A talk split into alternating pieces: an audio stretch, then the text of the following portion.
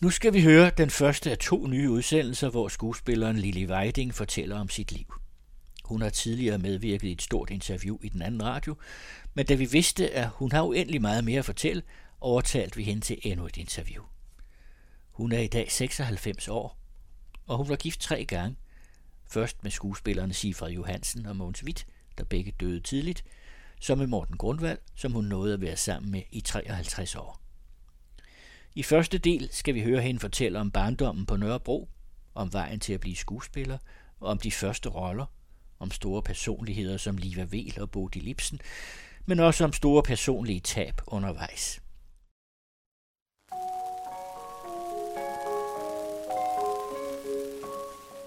Det her, det skulle du se, for det er meget sjovt. Det var, da jeg blev optaget i Skuespillerforbundet. Der var Olaf Føns, han var formand for Skuespillerforbundet, og så var der en bestyrelse, der sad der. Og så havde jeg en veninde, som havde meldt sig og skulle op, og, øh, og, og så spurgte hun, om jeg ville give hende stikord, og så sagde jeg, nej, ved du hvad, jeg var 17 år, jeg var lige fyldt 17 år, ved du hvad, jeg, jeg vil måske gå op om et par år, det tør, hvis jeg nu dummer mig, altså, så kan det skade mig. Nej, det vil jeg ikke. Men hun læste hos en, der hed Svend Fredberg, og han sagde, jamen de ser jo selvfølgelig kun på den, der vil optages. Kigger jo ikke på den anden, der giver stikord. Nå, sagde jeg, så gør jeg det. Og så var hun den sidste, der var oppe, og så kom regissøren op og kaldte mig ned på scenen. Og jeg tænkte, nå, har jeg nu lavet noget galt? Det tror man jo altid, når man Og så sagde Olaf Føns til mig, unge frøken, vil de gerne være skuespillerinde? Og så fik jeg fremstammet, at det var da mit højeste ønske. Det var en lørdag, og så sagde han, de kom op på mandag og få deres medlemskort. Og jeg røg jo hjem til mine forældre, og og jeg sagde til min far, du må gå med mig derop på mandag, jeg tør ikke gå derop lidt. Og de siger selvfølgelig nok til mig, spørg om jeg har læst hos nogen, og spørg om jeg... Og jeg havde ikke sunget en sang, det havde de andre gjort. Og så sagde de, siger nok, at det, det kan alligevel ikke nytte noget. Men han kom, og så sagde han, værsgo, her er deres medlemskort. Men der har jeg kun gemt fra den første forestilling. Det var vores by, ja, og det, der kom jeg jo ud, og så sagde øh, instruktøren og direktøren Svend Melsing på Frederiksberg Teater, dengang han sagde, om der var kommet nogle nye unge piger ind i forbundet, og så sagde de, ja, der var to, og så ringede han til os og spurgte, om vi kunne komme ud og lave det samme, som vi havde lavet, for det skulle være omgående, for han manglede en ung pige til vores by. Og så kom jeg ud og lavede det samme. Jeg gav stikord, og hun kunne tingene udenad, ikke? Og så sagde han, bagefter, at jeg var den, der typemæssigt passede bedst til rollen. Hun var sådan mere en komedienne. Og øh, så sagde han, at jeg kunne få lov at gå i otte dage med skuespillerne, og hvis han synes, at han ville, så kunne jeg få lov at debutere i den der hovedrolle i Vorby. Og det gjorde jeg, og min ungdom gavnede mig jo til det, jeg måske manglede. Ikke? Og øh, så blev jeg jo berømt overnight i Danmark. Det blev man dengang, når man spillede en hovedrolle på et teater i København. Og så var jeg der en sæson, og så var det, jeg sagde, nej, nu skal jeg forsøge at komme ind på det Kongelige Teaters elevskole.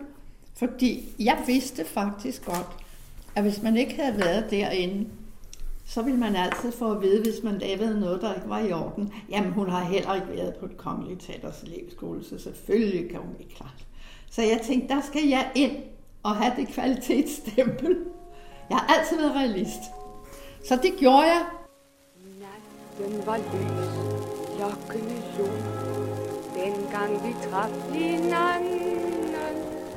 Jeg sagde skrækkelig naiv, ting om det evige liv. Og må ikke du lå lidt af mig, da vi gik tur på stranden. Dengang var jeg kun en dum lille tøs, tåben forelsket nervøs. Da du spurgte uden ord, søger maskulin, viskede jeg vist kun,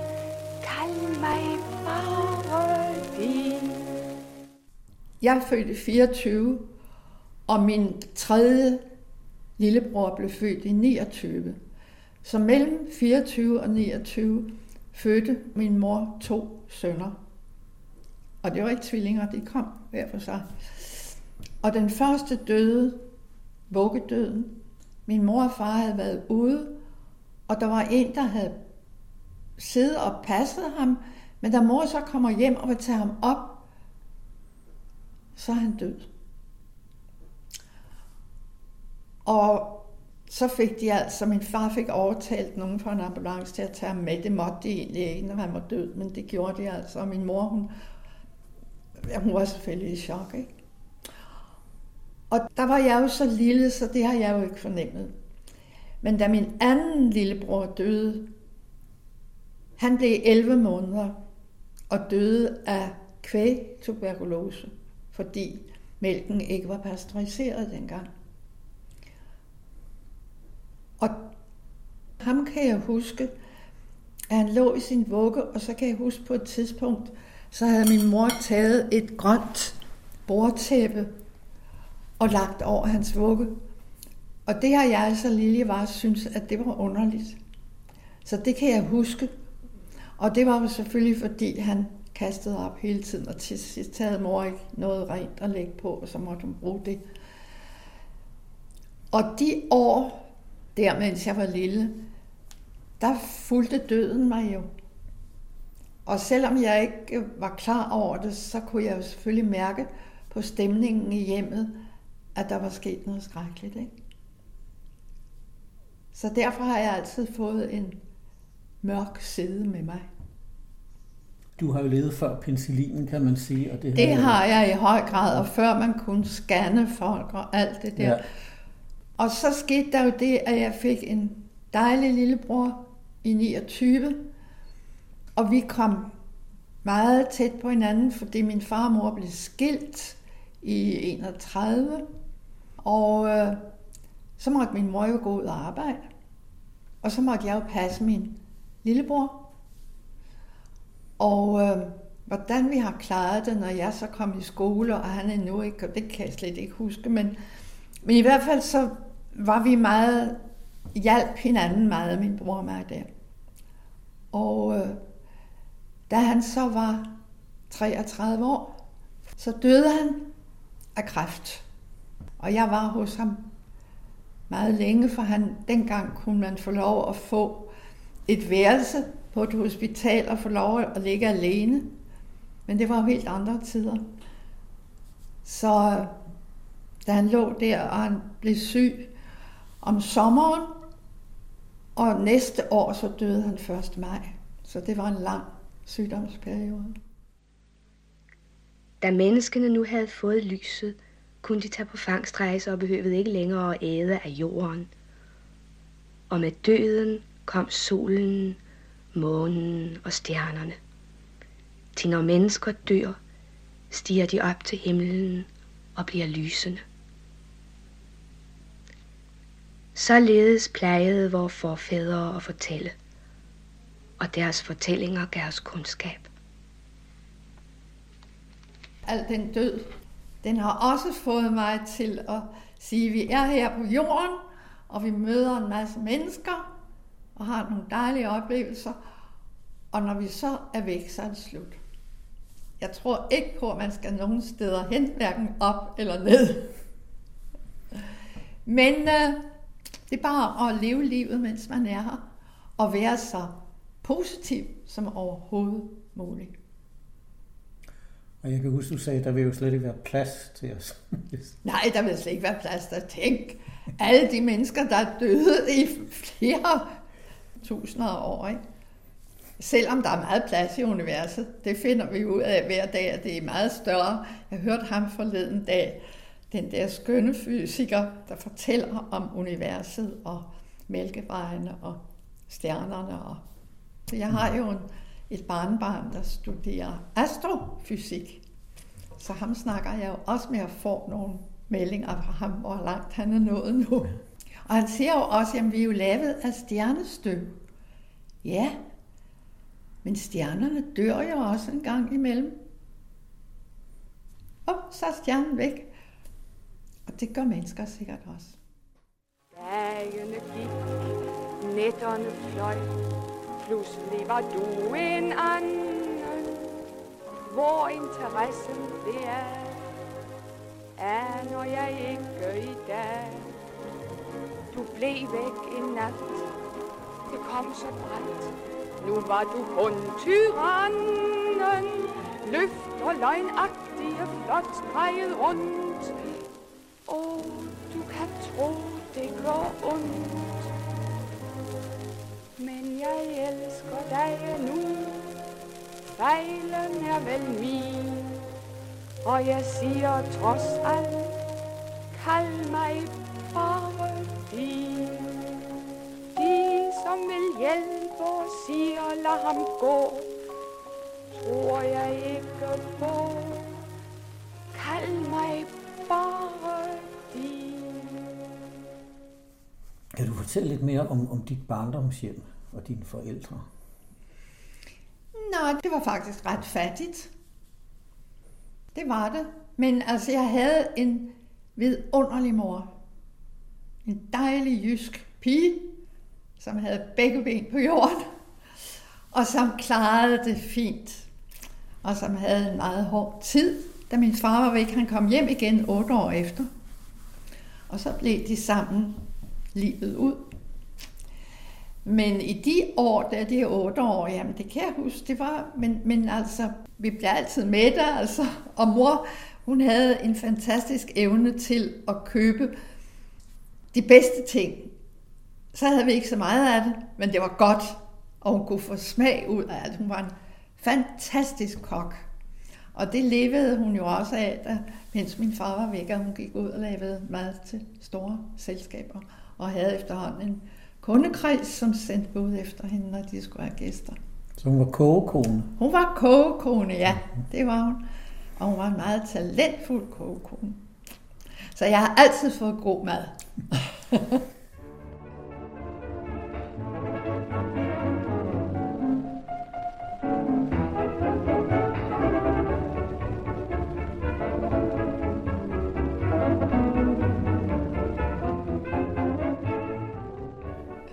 Og hvad lavede din far? Han var musiker, og han spillede kontrabas, og han blæste susafon, det der meget store horn. Men han spillede mest kontrabas.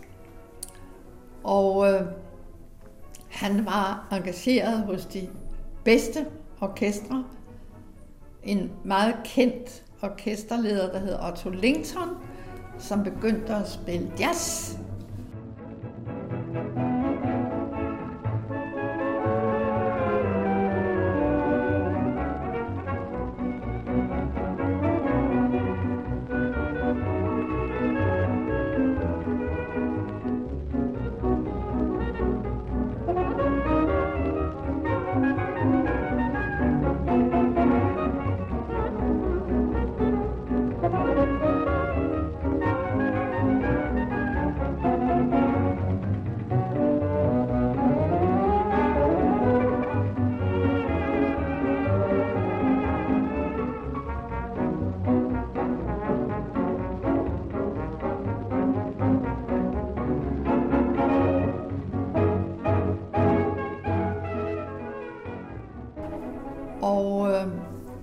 Far ved, da de spillede Rhapsody in Blue første gang i København, i Auxillerpalæet. Så tog de på turné landet rundt, og det brød folk sig ikke om. Det var sort musik, sagde de. Nej, det ville de ikke. Og de spillede jo på døren, så de fik jo kun de penge, som folk betalte, når de kom. Og hvis der ikke kom nok, så var der jo ikke penge nok til musikerne. Og så måtte min far ringe hjem til os og sige, at han kunne ikke sende nogen penge. Og det var mens han endnu var hjemme altså. Og, øh, og, og vi måtte tage over på min mors fødegård over i nærheden af Viborg. Noget, der hedder Falle, i nærheden af Finderup. Og øh, der måtte vi så rejse over der om vinteren, og min bror var næsten nyfødt. Den lille der, ja, var han? Nej, han har måske været han har været der års tid, eller sådan noget. Og så måtte vi tage over på heden der. Og der havde jeg en meget fantastisk oplevelse, som jeg husker tydeligt, at vi var inde og besøge noget familie i Finderup, og der kørte vi i den der arbejdsvogn, som min onkel havde, og så kunne de lige sætte sådan et par stole op på den, når de skulle have folk med. Og så kan jeg huske, at da vi havde været inde, det var jo i februar måned, tror jeg, så det var hurtigt mørkt. Og da vi så skulle hjem, så sagde han pludselig, nu slipper jeg tøjlerne, for hestene de finder hjem selv. Og det synes jeg var altså en fantastisk mærkelig oplevelse, at hestene kunne finde hjem selv, og det var mørkt. Men det er sådan man husker. Det har også været en tid, hvor der, der stadigvæk har været mange heste i brug, og ja, men det 80 var der, procent af befolkningen har arbejdet i landbrug. Ja, men det gjorde det jo dengang. Det har været i 31, ikke? Og først meget senere, så fik han jo selvbinder og alt det der, som de fik efterhånden. Men jeg kan da huske, der var en gang lige uden for stuehuset og laden. Og der var sådan noget, hvor hestene kunne gå rundt. Og det var fordi, de kværnede kornet. De gik rundt der, hestene, og jeg kan huske, om vinteren, så blev det frygteligt søle, når de heste gik rundt derude. Og så har jeg tit været derovre. Indtil jeg så blev voksen, så kom jeg ikke så meget derover mere, men, men som barn har jeg været der flere gange. Men ellers var din barndom i København? Den var i København, og den var på Nørrebro. Der var jo ro på Nørrebro dengang, som der ikke er mere. Det må man nok sige. Ja, og så havde vi jo Ladegårdsåen, og jeg faldt i, fordi jeg ville have vand til min guldfisk, fordi jeg var meget miljøbevidst allerede dengang. og jeg synes, at det var meget bedre for guldfiskene at få åvand, end det der vand, der kom ud af vandhanen. Og så gik jeg over med en lille spand, og jeg havde fået at vide, at jeg måtte ikke gå inden for arkværket. Men det var jeg nødt til, for jeg skulle jeg ikke få vand. Og så faldt jeg i. Men der var heldigvis meget lavt lige inde ved bredden, så jeg kom jo op igen og vanddrivende op til mine forældre, og så fik jeg jo en ordentlig skideball rent ud sagt, fordi jeg var faldet i. Ja, men det kan man jo ikke mere. Nu er der jo ikke nogen ladegårdså mere. Ikke forløb i hvert fald. Jeg tror ikke, det når at blive lavet, så jeg kan nå at falde i igen. det er måske meget godt. det Men det, det var nærmest der, hvor Åboulevarden er, ikke? Jo, det er det, det er der hedder. hedder så. Ja, det er Åboulevard, mm. det hedder stadigvæk. Og Ågade hedder den anden, jo, som nu er blevet en motorvej. Men da jeg var lille, der lå der små haver på den anden side af Henrik Ungsgade. Der var små kolonihaver. Og toget kørte tværs over Ågade. Og det må have været fra Frederiksberg station og over til Nørrebro station. Der, og jeg kan huske, når min lillebror sådan græd, og sådan, så skulle vi altid hen og til vinduet, så skulle han se toget. Og så var Ågade var jo en jordvej, hvor der lå et lille bindingsværkshus midt ude på jordvejen der. Og der var en mand, der solgte alt lige fra sutsko og iskager og alt muligt, sådan et lille bindingsværkshus. Og så var der jo Landbrug Højskolens have ved siden af. Så det var sådan et meget fredeligt sted dengang. Det lyder næsten lidt landligt. Jamen det var landligt. Jeg kan huske, jeg kan endnu huske, at min mor havde en barnevogn stående med en lillebror der ved hegnet ind til de der kolonihaver. Men så i, det har vel også været omkring 30-31, altså så blev der jo bygget et hus, og så røg kolonihaveren jo. Men så kan jeg huske, at vi gå og samle træ derovre, når der lå sådan små træstykker, når de havde arbejdet med, og det kunne vi jo bruge til vores kappelov. Så det var en nøjsom barndom, og det har været godt. For det tager man ikke skade af. Hvis, hvis den er nøjsom, men det går alligevel. Så. Ja, men det er så, man har en god mor, ikke? Som når man er alene med hende, altså hun var fuld af kærlighed og, og passede så godt på os. Det været en stor del af din barndom, du var alene med hende. Det var otte år, fra jeg, var en, fra jeg begyndte at gå i skole som syvårig, og så til jeg var, ja det var faktisk til jeg var 15,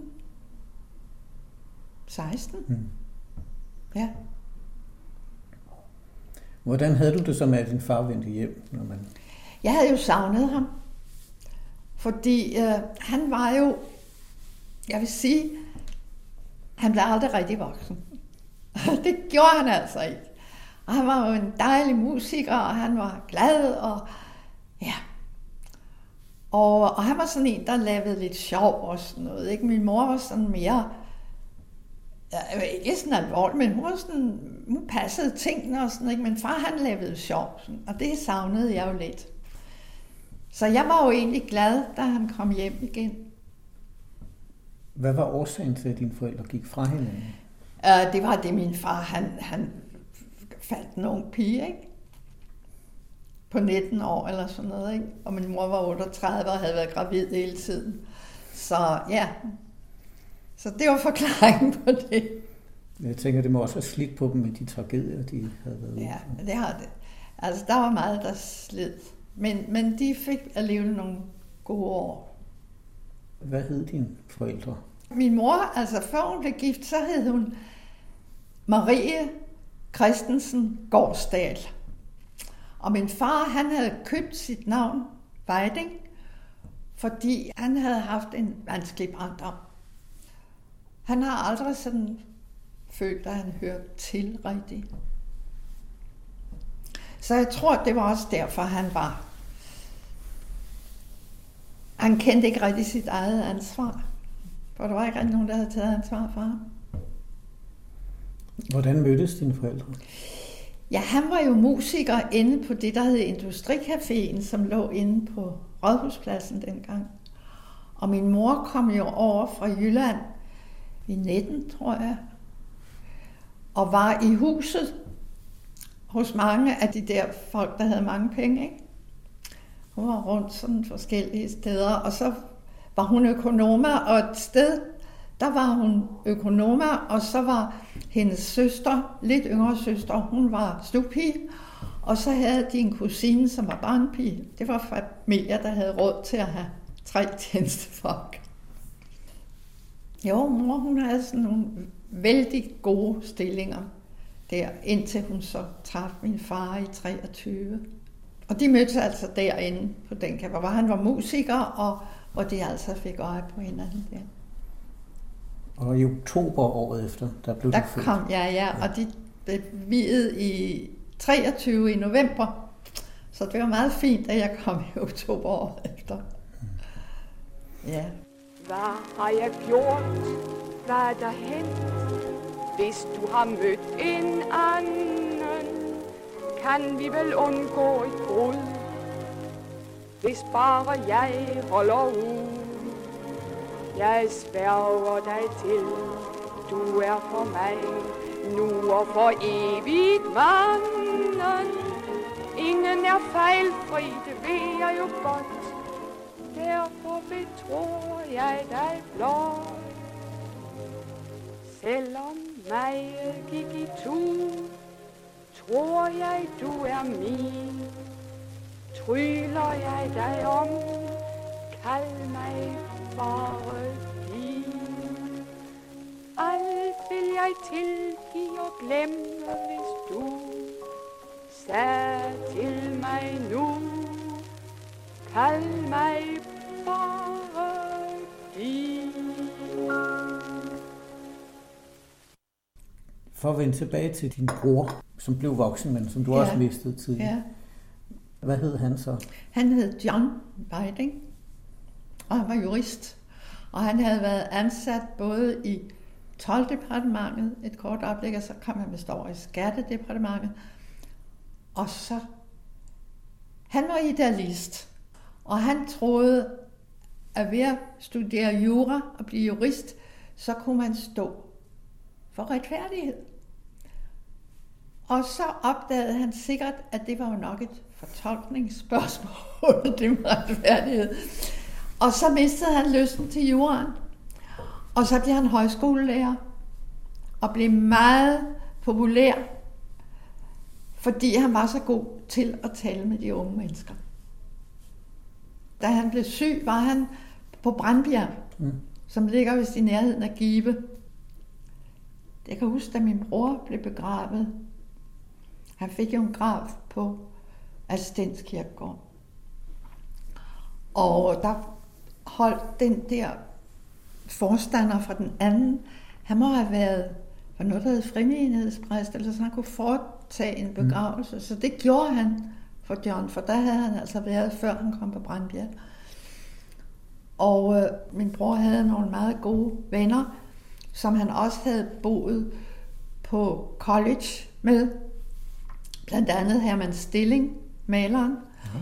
Og øh, han kendte altså flere i den gruppe. Der var en ingeniør, som også havde boet på college, og så ham, der hed Bro, som nu, der er et stort firma, der hedder Bro nu. Øh, og så var der i gruppen der, var Svend Vig Hansen også med. Og da John var død, så samlede de ind til en gravsten, vennerne der. Og den lavede Svend Vig. Og den blev sat, John blev altså kistebegravet, ikke? Og den blev sat på graven ude på Stens Kirkegård. Og han havde fundet en møllesten, hvor han havde lavet sådan et hak ind, altså et liv, der blev afbrudt for tidligt. Ikke? Og så havde han sat nogle kulørte sten i også, men de blev fjernet. Det var mange, der dem to folk derude meget hurtigt, så de forsvandt. Men stenen står der endnu. Men gravstedet, det har vi sløjfet for mange år siden, for en farmor, de ville i fællesgrav. Men, men stenen står der, fordi Svend V. har lavet den, ikke? Det er derfor, de gemmer nogle af de ting der. Han ligger lige i nærheden af Karin Jønsson, en, en pianistinde, som var med i en dansk film. Og så en amerikaner, der blev... Jamen, jeg tror, det er Ben Webster. At det er over for ham. Han... Karen Jønsson, øh, det er jo hende med Hvorfor er lykken til lunen? Ja, ja, ja. Ja, det var hende. Men øh, det har været en, en utrolig relation, I har haft, din bror? Og ja, men det havde vi jo, fordi vi var, vi var så meget alene, når mor var på arbejde. Ikke? Ja. Jeg kan huske en, en juledag har det nok været, hvor hun skulle ud og lave frokost til en masse mennesker, og hun kunne ikke nå at tænde op i vores krakkelov, for vi havde ikke nogen døgnbrænder endnu. Det var sådan en, der skulle tændes op hver morgen. Og så måtte hun altså tage på arbejde, og så blev vi siddende i en seng med dynerne godt op om os. Og så lavede vi Lillebæltsbroen, kan jeg huske, for den var lige blevet bygget, og den kunne man få i pap, og så kunne man sætte det sammen. Så det brugte vi dagen til der. Så klarede vi det. Er dejligt barndomsminde. Ja, men vi havde altså et, et meget godt barndomshjem. Ja, jeg synes, det er så, så fin en tanke, at dine forældre så fandt sammen. Ja, det gjorde det altså. Og det tog på mange dejlige rejser, og så de havde mange gode øjeblikke også. Ja. Trods alt. Det Men det var jo den gang, hvor manderollen var helt anderledes, end den er i dag. Jeg kan godt forstå, at mændene er blevet smæk forvirret. Fordi det var jo altså, når far var kommet hjem igen, så var det hans ord. Der, jeg, og jeg, jeg, jeg var ikke vild med det. Fordi jeg, jeg kan huske allerede, da jeg var skolepige, at når jeg kom hos nogle af mine kammerater, og så skulle man, man skulle være ude, inden far kom hjem fra arbejde, for der skulle være helt ro, når han kom hjem, og hans, hans hjemmesko var sat frem, og det hele var parat til ham. Ikke? Og så tænkte jeg, Hvorfor skal det være så fint? Min far er jo gået. Ham kan jeg da ikke have respekt for. Og det gjorde, at jeg altid har stillet spørgsmål. Ja. Og jeg kan godt forstå, at, at men, men altså manderollen var jo også forfærdelig. Og det var jo noget, de havde set hos deres egen far, ikke? Og det var en kultur, som de var blevet opdraget i.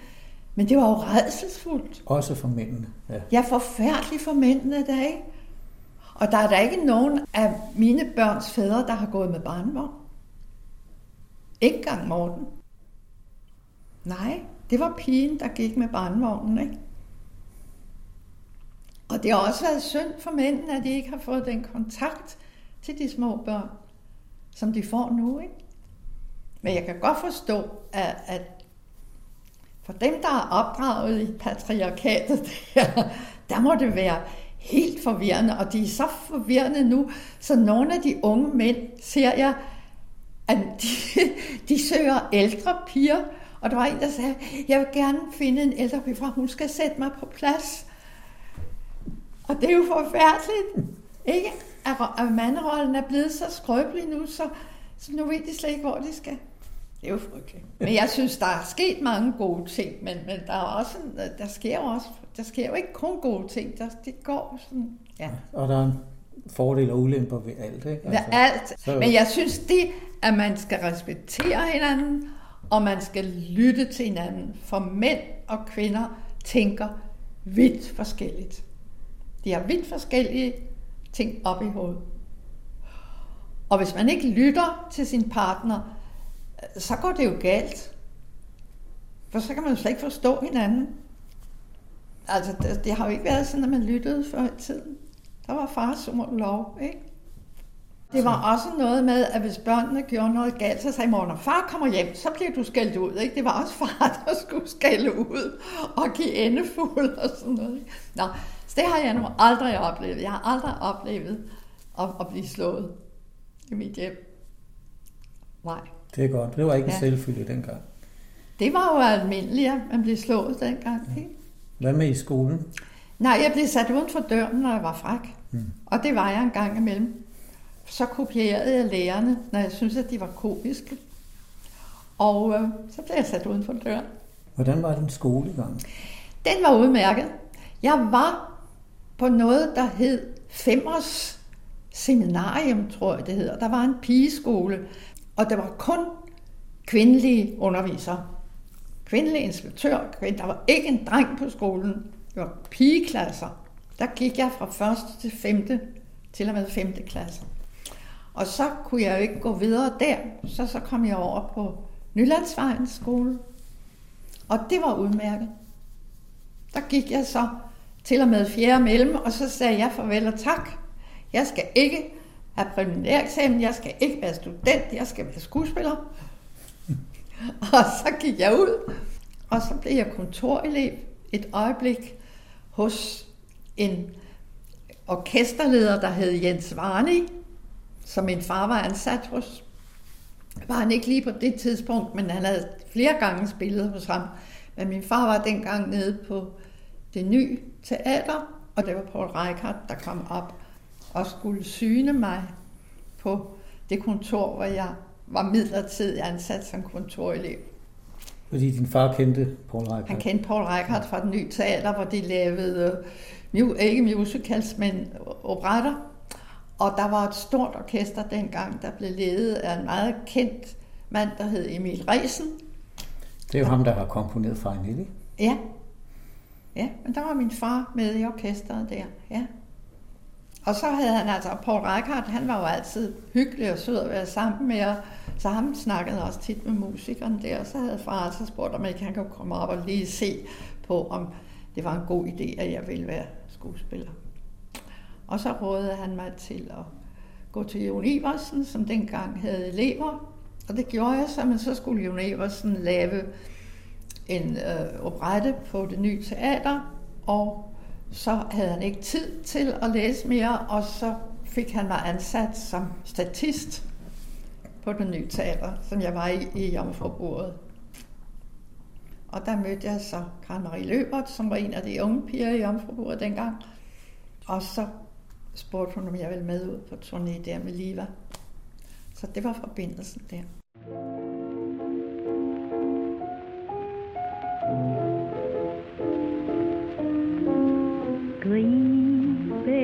efter blanke ting Vil være et lille grådigt barn Binde andre med en ring Gør man som helt befaren Tænk, hvor har man stået tit og delt et vinduesparadis.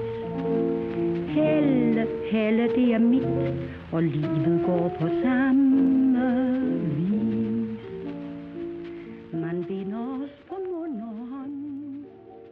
Dyveke, det var jo PH's og Ja, og Kjell Abels. Og Kjell Abels store ja. forestilling der ja. med, med Liva Vel. Ja, det var så stærkt indtryk, hun gjorde på mig.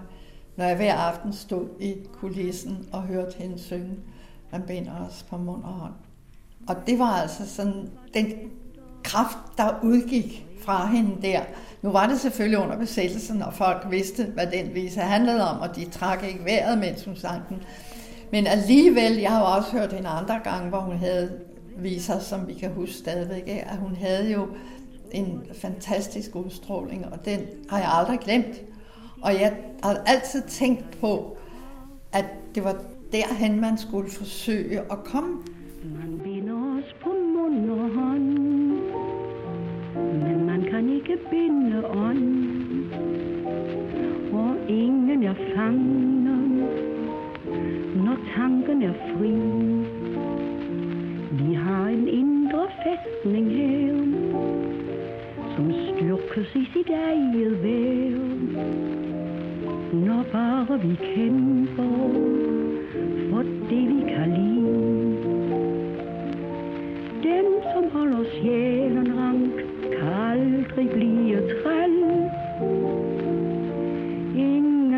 Ingen det, som vi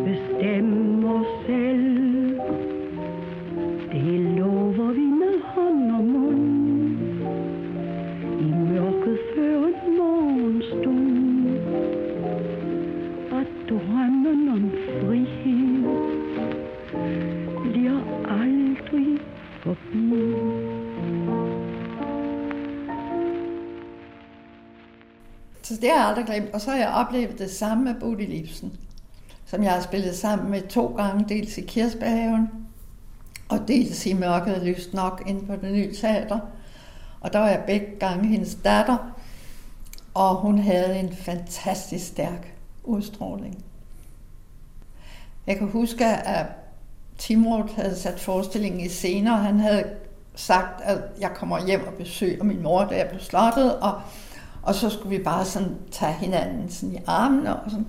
og så kunne jeg mærke, hver gang jeg kom ind til hende, at hun ligesom ville have mig tættere på. Tættere på. Og på et tidspunkt, så tænkte jeg, vil hun have, jeg omfavner hende? Så risikerer jeg at få en på kassen, hvis jeg gør det. Men samme aften, så havde hun trukket mig så tæt, så jeg lige gjorde det, og så smilede hun. Det var det, hun gerne ville. Men hun brugte sin kraft til at trække medspilleren ind til sig. Ikke noget med bare aftale det på forhånd? Nej, eller- nej. Til gengæld har jeg også set hende en gang, hvor hun var ved at tage livet af en ung skuespiller, fordi han talte så forfærdeligt højt, og han stod lige ved siden af hende. Og det var på den nye teater, og han talte så højt, så man kunne høre det nede på Vesterbro Torv. Og så tog hun ham sådan i armen. Han blev fuldstændig hvid i ansigtet. Og så slap hun ganske stille. Lang pause. Og så gik han i gang med at sige det, han skulle. På en måde, så hun kunne leve med det. Jo, var meget, og jeg har også set hende, da hun satte i scene. Der havde jeg også en sjov oplevelse, fordi da jeg var elev på teateret, så blev jeg bedt om at komme ned. Hun var ved at lave Macbeth, hvor hun selv spillede ladyen med blod på hænderne. Nå, men så blev jeg bedt om at komme ned på scenen, og Bodil Ibsen ville gerne stå nede i salen, og hun havde en scene med Paul Rømert. Og så fortalte hun, hvordan jeg skulle gå ved siden af ham, deroppe på scenen, for hun skulle se, hvordan det ser ud, når hun selv gik ved siden af ham. Så det var jo også en meget sjov oplevelse. At gå sammen med Rømert, når man var elev. Der jeg elsker. Han kaldte mig sin øjesten.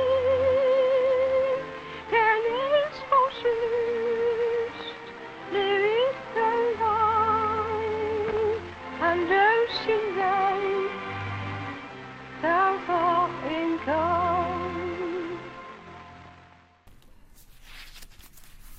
Og så er der Benjamin Christensen der, som sørgede for, at jeg skiftede navn. Og Hans Henrik Krause, som jeg spillede sammen med. Ja. Den der dame med de lyse handsker. Nej, god aften. Jeg havde mere ikke kendt dem. Jeg søgte efter dem kl. 11. Åh oh, ja, jeg kunne desværre ikke komme. Kunne jeg træffe dem i morgen? Ja, tak, hvis de har lyst. Jeg kunne tænke mig at spise frokost med mig. Frokost? Vil jeg gerne.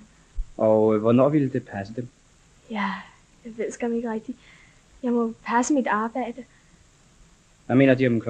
12? 12 halv et? Tak. Halv et ville passe mig udmærket. Hør, jeg får pludselig en idé. Ja, Kunne de ikke have lyst til at komme lidt op og sludre nu? tak. Er det ikke alt for sent? Nej, gud det da. Vi kan bare tage en drink. Vent et øjeblik her. Hvorfor var det, at du bare vidste, at du ville være skuespiller? Jeg ved det ikke. Ved du hvad, jeg tror, at det var noget med, at jeg elskede historier. De her børnebøger, jeg læste med sådan nogle gode historier. Og, og jeg kan huske, at jeg læste en, hvor det var, det var sådan en skovridderfamilie, og, og de havde sådan et dejligt sted, de boede. Og hele familien sad hver dag omkring bordet og spiste æblekage. Og det var min drøm om at få sådan en familie. Det synes jeg ville have været under. Det fik jeg nu aldrig. Og det er også derfor, jeg er så øm over historien i dag, og derfor jeg bliver så fortvivlet, når jeg er i teatret, og de ikke respekterer historien. Den røde tråd, som går igennem det hele, og som man ikke må klippe over og sætte noget på i siderne. Men det oplever man jo tit. Det må man så, ja. Men jeg elsker historien, og jeg kan huske, at jeg læste også op en gang imellem, når vi havde håndarbejde, og man var færdig med det, man skulle lave, så kunne man godt få lov til at sidde og læse op for sine kammerater. Og det synes jeg var så spændende. Og så tror jeg, jeg fornemmede, at de lyttede. Kunne være, ikke det har været derfor. Og så kan det godt være, at jeg også tænkte, hvis jeg bliver skuespiller, så er der ikke nogen mænd, der kan gå ind og tage min rolle. Det kunne de ikke dengang. Det kan de nu. Ja, det var sådan ikke. Men det kunne de ikke dengang. Det kan da godt være, at jeg har haft det i baghovedet også. Ja, fordi i dag, der, der spiller, kvinder spiller også Ja, ja, ja, ja, ja, helt, ja. Ja, men det, det kunne man ikke dengang, så der tænkte jeg, så får jeg i hvert fald min rolle for mig selv. Hvis jeg bliver skuespiller. Ja. Men der var også en utrolig forskel på, hvad man fik i løn. ja, men der var jo noget med ancienitet, ikke? Altså, mm. man kom op, jeg endte i den højeste klasse, og det var altså der, hvor man fik mest i løn, ikke? Selvom rollen var mindre, så fik man altså den løn, man var Og det på det- berettiget til, ikke? På det kongelige teater. På det kongelige teater og på Betty Nansen teater, altså de sidste gange jeg spillede, ja. Der var jeg kommet op i den kategori, altså. Men altså, jeg kan huske, da jeg begyndte i vor by, der fik jeg jo den løn, som var normalt i forbundet. Og det var 220 kroner om måneden. Og da jeg så fik succes og skulle fortsætte, så røg jeg op til 600 kroner om måneden. Så det var jo det var et spring. Men, men på det kongelige teater, der var man færdig der, og jeg var engageret et års tid godt og vel, og så sagde jeg farvel. Og, og der tror jeg, jeg fik 120 kroner om måneden, og så tænkte jeg, hvordan i alverden skulle man leve af det, hvis man ikke boede hjemme hos sine forældre? Ja. Men det, det første overhovedet, du var med i, det var som statist i, Ja, i i, Jomfru. i Jomfrubordet, ja. Og jeg fik lov at sige to replikker, for der var en aften, hvor stupigen var forhindret i at komme, og så fik jeg lov at være stupige, og, og så kan jeg huske, at jeg kom ind til Sigurd Langberg og Petrin Sonne var det gamle par der, og dem skulle jeg melde nogen til, altså kom nogen og besøgte dem og sådan noget. Det var første gang, og jeg synes, det var en meget stor scene at komme ind på. da jeg skulle sige replikkerne første gang. Jeg kan huske, der var en regissør, som senere kom ud og på et filmselskab, men han var der, han var meget god. Han sagde, højere fru Weiding, højere, nej, frøken Weiding hedder det, højere frøken Weiding. Hvad, hvad blev så det næste? Det næste, jeg gjorde, Ja. ja. det var Dyveke. Ja. ja. Så var det øh, vor by. Var der ikke noget om, at din bror var statist? i Jo, Vorby? han var, han var med i vor by, fordi de skulle bruge en, en dreng, der var lidt yngre end mig. Ikke? Og så sagde han, jeg har da en bror, han kan da godt komme med. Og det ville John jo gerne, så jeg har et billede, hvor vi står derinde, hvor vi står sammen. Og, og hvor han er stadigvæk Vorby. barn, faktisk. Hvor han er barn, ja. Og så kan jeg huske, at han skulle også dø, ligesom jeg skulle dø, og så skulle vi jo sidde som lig der i en akt, og han var så bange for, at han skulle komme til at hoste. og jeg kan huske, der var en gammel skuespillerinde, der hed Susanne et eller andet, og hun sagde, at du skal bare sådan sætte tungen helt op, og så sker der ikke noget. Og det forsøger han var så bange for, at han skulle komme til at hoste. Når man er bange for det, så kan det netop ske. Ja, så kan det netop ske. Så var jeg med i en Shakespeare-forestilling, og som Bianca, sammen med Bent von Møllen, kan jeg huske ham, der blev dræbt i Odense. Hvordan blev han? Han blev, øh, han blev øh, skudt af tyskerne, eller deres tilhængere. Han blev skudt ved Odense Teater, som en clearing, altså for en, der var en af deres, der Ja. var blevet skudt. Så De der hævn, hævndrab. De det var et hævndrab, ja. Han spillede store roller derovre. Men der var en helt ny derude, og der var jeg jo sammen med Kjeld Petersen, som spillede en meget lille rolle som i en Shakespeare-forestilling. Jeg var sådan en meget stilfærdig ung mand. Og jeg har også spillet sammen med min juleforestilling, som Melsing havde skrevet, Jul på Ravnsholt. Og der spillede vi det unge par. Ja, Og, det var dengang. og ham kom du også til at spille sammen med i, i Den Lille Prins i Radioteater. Det gjorde jeg, ja. Ja, det er rigtigt. Op mig er alting for småt til, jeg kan vise dig, hvor min stjerne er. Og det er også det bedste, for min stjerne bliver for dig til en af stjernerne. Og du vil komme til at elske at se på alle stjerner. De vil alle være dine venner. Og desuden vil jeg give dig en gave. Ja, Åh, oh, kære lille du, hvor jeg elsker at høre dig le. det var netop min gave. Hvad mener du? Nu vil du have stjerner, som ingen anden har. Mener du? Når du betragter himlen om natten, så vil det for dig være, som om alle stjernerne ler, fordi jeg bor på en af dem. Men selvom du var en af muserne i Dyveke, Ja. ja. og du var den unge pige i vor by, Ja. selvom du var med i de forestillinger, så blev det ikke regnet for din rigtige debut. Nej, ikke når man kommer på det kongelige teaters elevskole. Så skal man have debut på det kongelige teater. Og det er jo det, der bliver regnet med dengang, ikke? Og hvad var din debut der så? Det var som Solvej i Per Gynt, ikke? Mm. Jeg havde været med som statist nogle gange, og jeg havde også været med i den lange julemiddag. Og jeg havde været Jomfru Maria i et spiller man vej, der til himlen går. Men da jeg, jeg mener, da jeg spillede øh, Solvej, så var det debut. Det var, det Det var den officielle Ja, debut. det var den officielle debut. Og, og hvornår var det så, du spillede Hedvig i, i Villanden? Ja, det var på Frederiksberg Teater, og det var jo i 1942. Så det var også længe før den, den of- officielle debut. Ja, ja, ja, ja. Hvad år var det? 44. Det var i 44, vi spillede Per Gynt. Ja. Har du dom for en sønder? Så tal den ud. Der er han. Der er han. Lovet være Gud. Klag ud, hvor syndigt jeg har mig forbudt. Intet har du syndet, min eneste Gud. Registret, Gynt. Skrig ud, min brøde.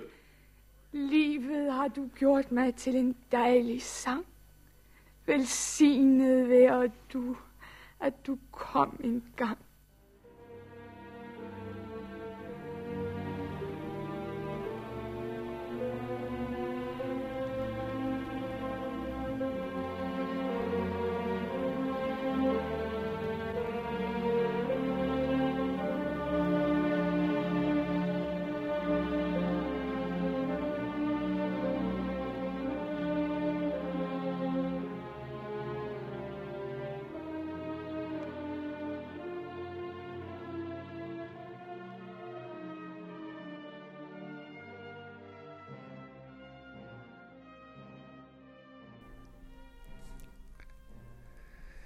Vi hørte skuespilleren Lili Weiding i en samtale med Rune Kyl.